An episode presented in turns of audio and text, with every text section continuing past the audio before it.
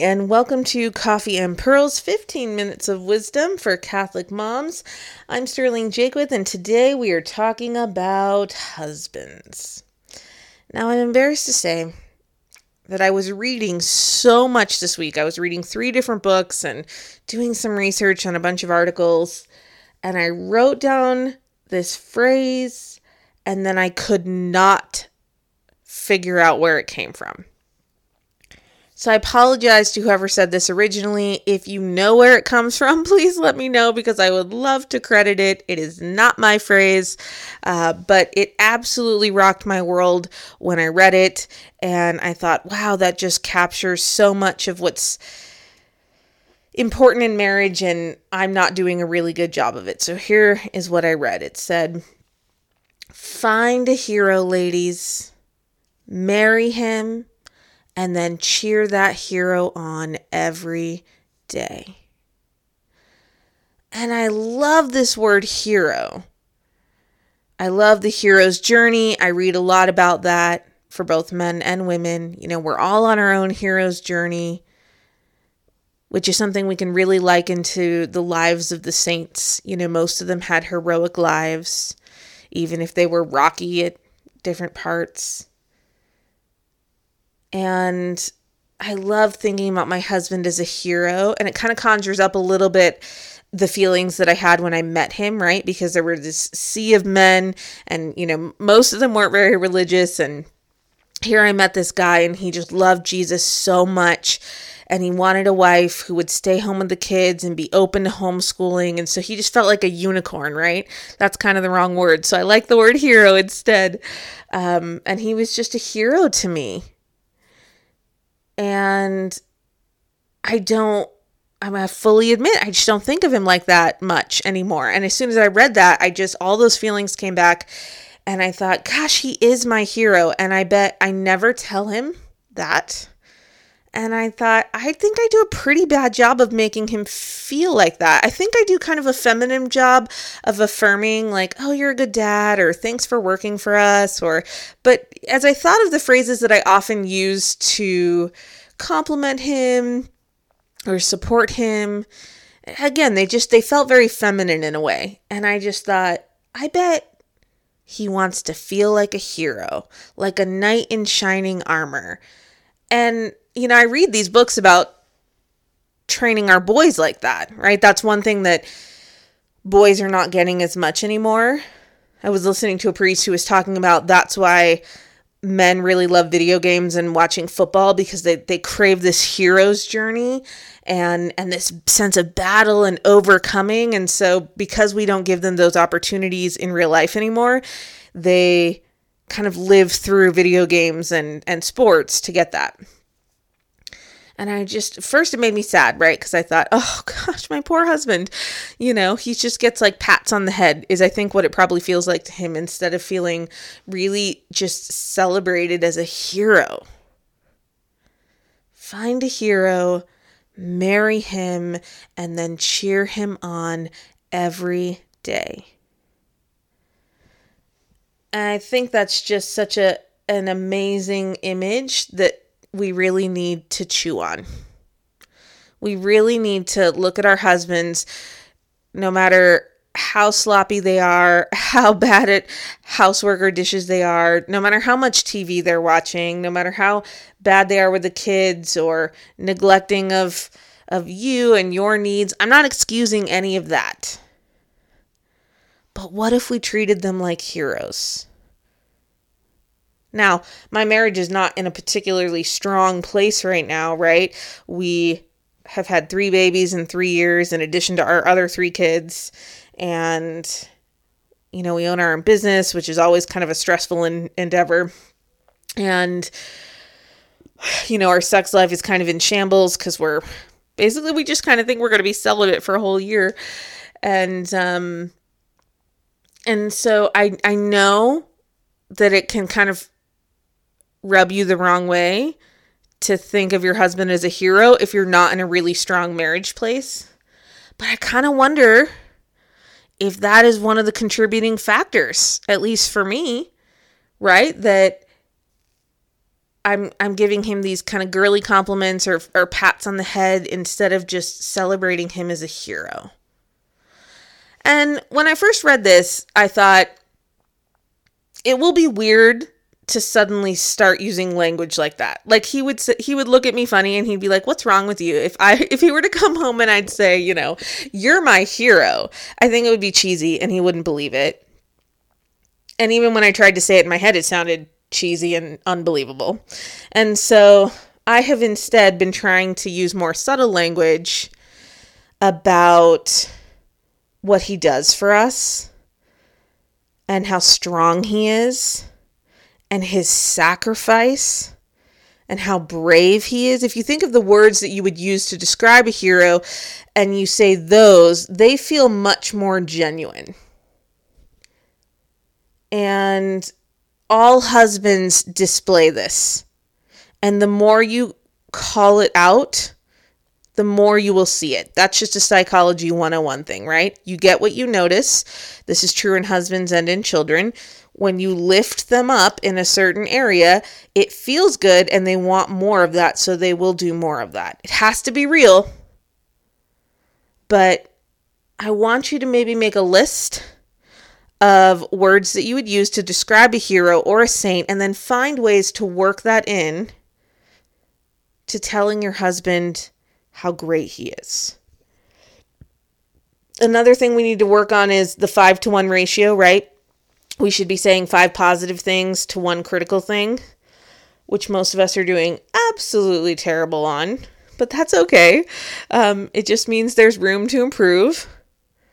And it's funny how much effort I put into the five to one ratio with my kids, but then I my husband just isn't even on that list. I just don't think of him in the same way. And I thought, well, that's wrong. And so I just this hero thing just fired me up and I felt like God was just speaking to me and saying this is what you need. And so as I as I thought of the language I wanted to use, I thought, well, I should do this 5 to 1 ratio thing too, right? 5 positive things about him for every one critical thing or thing I need help with. The other thing that I've gotten into the habit of doing is picking one small thing to do for him each day that I know will make him happy or make his life easier. And I don't tell him.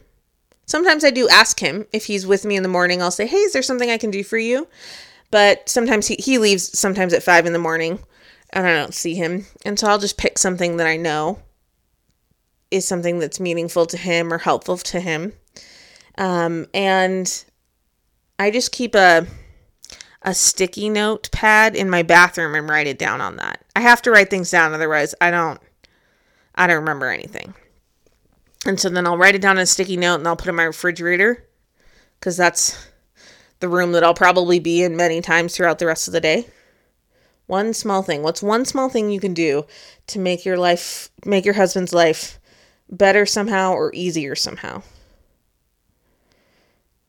The other practice that I've been embracing is this idea of just beaming him love, whether he's with me or in the house or gone at work. This idea that I just conjure these warm, loving feelings in my heart for him. And then I just imagine this huge ray of warmth or sunshine kind of beaming from me to him. It's so easy to be annoyed with husbands and disappointed with husbands. And I don't mean to throw husbands under the bus. I'm sure they they think the same thing about us, right? Like it's just hard to be married and to live with another adult, period. But it's so easy to live in that space and just see the lacking instead of just pausing for no reason at all and just thinking, gosh, I have so much love for this person. And even when my husband and I are not in a good place, either we're squabbling or either we're just grumpy with each other or just busy and frazzled with life. And sometimes that has nothing to do with each other, but we're just not necessarily in a happy place if I take a few moments and just think about him, like, I don't want to be with anyone else. And I always think if he died, I wouldn't get married again. Marriage is hard enough, and I can't imagine doing all of that again. Like, he's my lobster, you know? And even when it's hard, like he's my guy. And so I can beam him love at any point, and it really changes my attitude and my demeanor. And the more I do that, the more I just I see him as a soul and my life partner rather than like a business partner who's trying to get through the kids and the job and the house and all of the things that we do together. And it's so easy to fall in that problem solving mode, right? But we're not coworkers. We have a vocation to be married, and this concept of kind of beaming someone love, which comes from Tools. It's one of the tools by Phil Stutz and Barry Michels, which we talked about in the last episode. But I, I just, I love it, and it's been such a helpful practice for me. The last thing I want to talk about is praying for your husband and then telling him that you've been praying for him. So often we pray for our husbands. Um, and there's a great book about that The Power of a Praying Wife or a Prayerful Wife. And so I pray for my husband, but I have sometimes I don't think he realizes how much I pray for him or how specific the prayers are. So recently we were discerning whether we were going to send our kids to school or not. You know, they go to this high, well, they, they did. They went to this hybrid classical school where they went to school for two days and then we homeschooled them for three days and we were thinking about keeping them home. And I just prayed fiercely for two weeks. I said, you know what, God? Because we were making this decision when I was eight months pregnant, which is, you know, not when you should be making major life decisions. Eight month pregnant ladies should not make major life decisions. And so I just prayed for two weeks. I said, you know what, God, move my husband's heart and point him in the right direction, and I will follow him. And I just prayed that without telling him for, for two weeks um, because he wanted them to go. And I kind of wanted to keep them home. And you know, it's not that we, we, we talked in that amount of time. I read a couple books and shared some things with him. Uh, we talked to the kids about it. I mean, all this stuff was happening, but I wasn't pushing him. And I told him, I said, you know what? Whatever you decide, we'll do it. And surprisingly to me and to him, he just totally changed his mind. And by the end of it, he was like, no, we need to keep the kids home. That's what we should do. And later I told him, I said, You know, I had just been praying for you for a long time that God would move your heart and that you would lead us and I would follow you. And I could see in his face that that was meaningful for him, that I trusted him, that I was praying for him, that I thought that highly of him, and that I was willing to kind of surrender my idea of what we should do to his, which doesn't happen very often. I, I think I mostly did that um, because I was eight months pregnant and emotional, and that's just again like not not your best self making choices. And so I really wanted him, who was in a much more rational place, to tell me what he thought. And I do really respect and value his opinion, but a lot of times we, we make decisions a bit more equally. And this time I just thought, you know, I'm going to give it to him and trust what he comes out with and it was just a beautiful thing. And and I pray for him a lot. And then afterwards I will tell him, you know, oh, Michael, I was just really praying for you this week that this, you know, that that fencing job that we did was going to go well or that you would have the right words to use in a sticky situation with one of our employees you know, or I've just been really praying about your relationship with Violet. He and Violet are kind of, I can't tell if they're the same people and that's why they drive each other nuts or if they're opposite people yet. This is one of those, but he and our third daughter butt heads a lot. And they have tons of sweet moments too, but just naturally, they don't get along as well as he does with the other ones. And so sometimes I'll just pray for them in their relationship and then out of nowhere he'll just you know take her and do something really sweet with her and i see that and i tell him gosh you know it's just been in my heart. I've been praying praying about you and her and you're such a great dad. And i think most of us wives are praying for our husbands but we just don't tell them.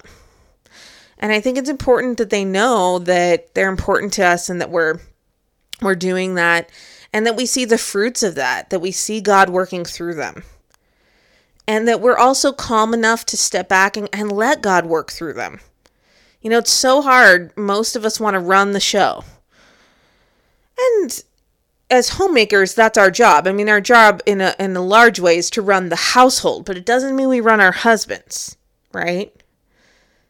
And so I like to use language to let him know that I trust him and that I look to him for certain things and that and that I trust his relationship with God.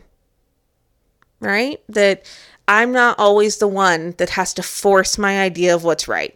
That I can just pray to God and say, "God, bring about this change in my husband or or just help him to realize something he didn't realize before." Sometimes I don't always know what we need, but I'll say, "Reveal that to him." instead of me. So I just want to leave you with this phrase again because I think it's so powerful and I want you to just pray about this this week.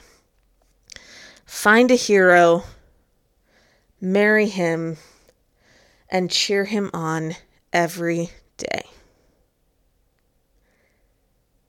Thank you so much for listening to Coffee and Pearls, ladies, and have a blessed day.